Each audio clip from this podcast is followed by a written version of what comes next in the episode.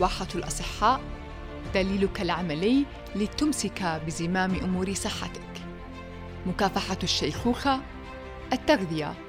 الرشاقة خسارة الوزن بطريقة تناسب طبيعة جسمك. للوصول إلى نمط معيشي أمثل يساعدك على العمل بطاقتك القصوى. بأدوات الصحة الشمولية نساعدك على بلوغ هدفك. من منظور صحي عقلي وروحاني متكامل.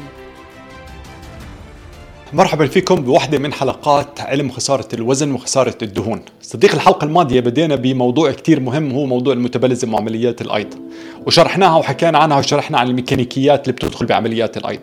بهذه الحلقة راح أحكي عن عشر أدوات ممكن تستخدمها اليوم وتوظفهم بحياتك. هذه العشر أدوات تقريبا مش مختلف عليها بالعلم أو العلم مرجاها بشكل كتير كبير أو بشكل شبه مجمع عليه إنها بتأثر بشكل positive على بشكل إيجابي على عمليات الأيض. وعمليات ال metabolism تاعك آه، بشكل عام قد تختلف من شخص لشخص ولكنها بتأثر ايجابيا إن شاء الله على عمليات الأيض تاعك. هلا قبل ما أبدأ وأحكي عن هدول العشر أدوات صديقي في شيء كثير مهم لازم أحكي إنه أنت إذا أنا هذه الأدوات بالعادة بتنحكى للأشخاص الصحيين أكثر right شخص موجود هون مش شخص مريض.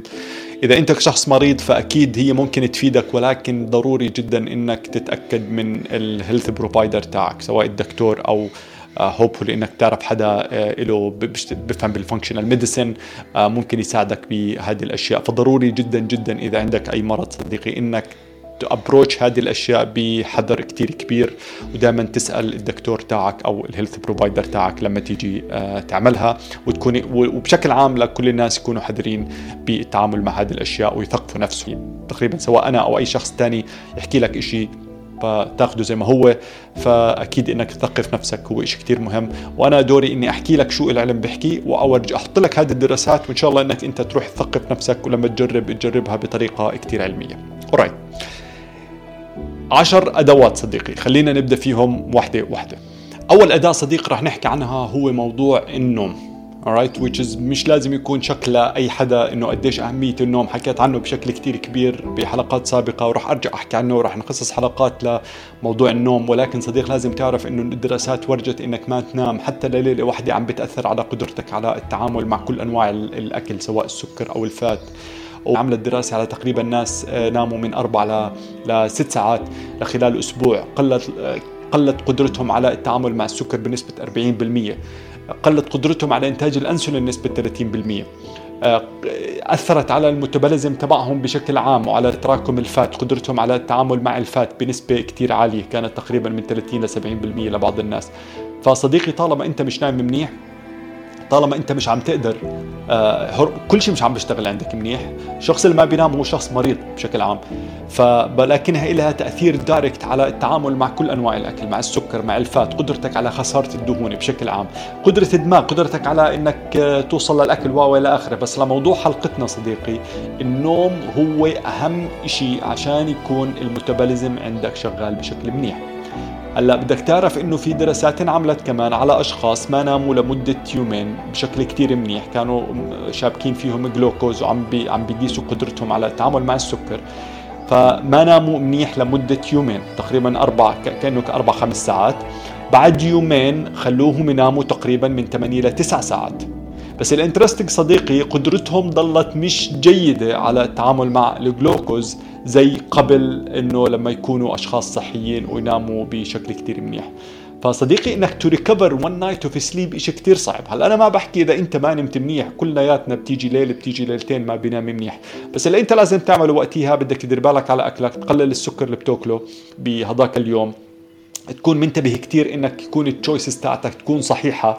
تحاول تزيد ال metabolism تاعك وعمليات الأيض بطرق أخرى رح نحكي عنها. بس في وحدة في طريقة كتير مهمة اسمها non sleep deep rest okay؟ هي موجودة بال science هي موجودة بالعلم دراسات موجودة عنها زي ال yoga nidra زي الموضوع ال meditation والتأمل. آه هذه صديقي ممكن أنت زي إنك تأخذ nap تقريبا 20 minute في واحد كتب كتاب كامل عن هذا الموضوع. هذه هاي الأشياء صديقي بتساعد جدا على إنك أنت تقدر آه، آه، تصلح.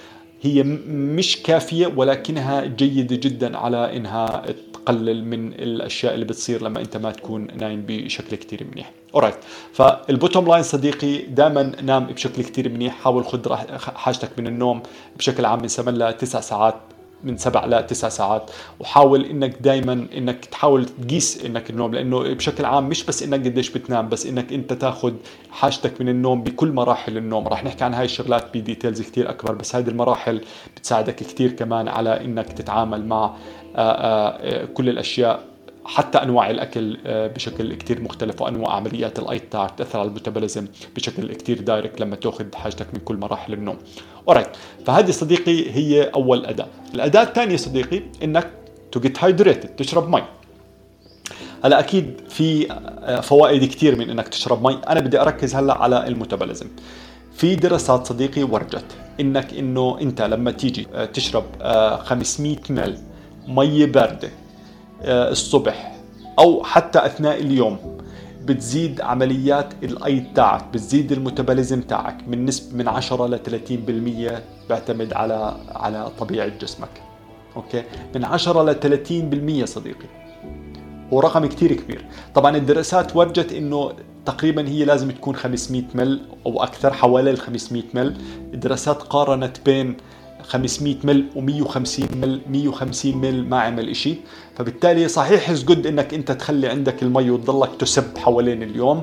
ولكن إذا أنت بدك تزيد عمليات الأيض تاعتك فإنه جيد جدا إنك تاخذ تاخذ مي بكمية كثير جيدة. فأنا بنصح من أو دراسات ورجت هيك إنك الصبح على الريق 500 ml مي باردة تشربهم مرة واحدة.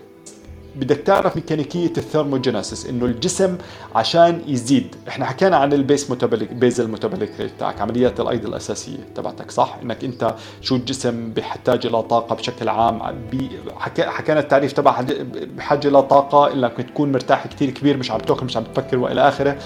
ولكن حكيناها تكون على درجة حرارة الجسم.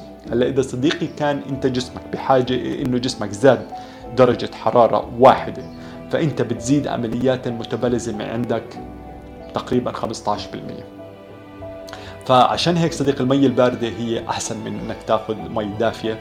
فمي باردة على الريق 500 ml بتزيد عندك إن شاء الله عمليات الأيض تاعتك alright هذه tool رقم اثنين.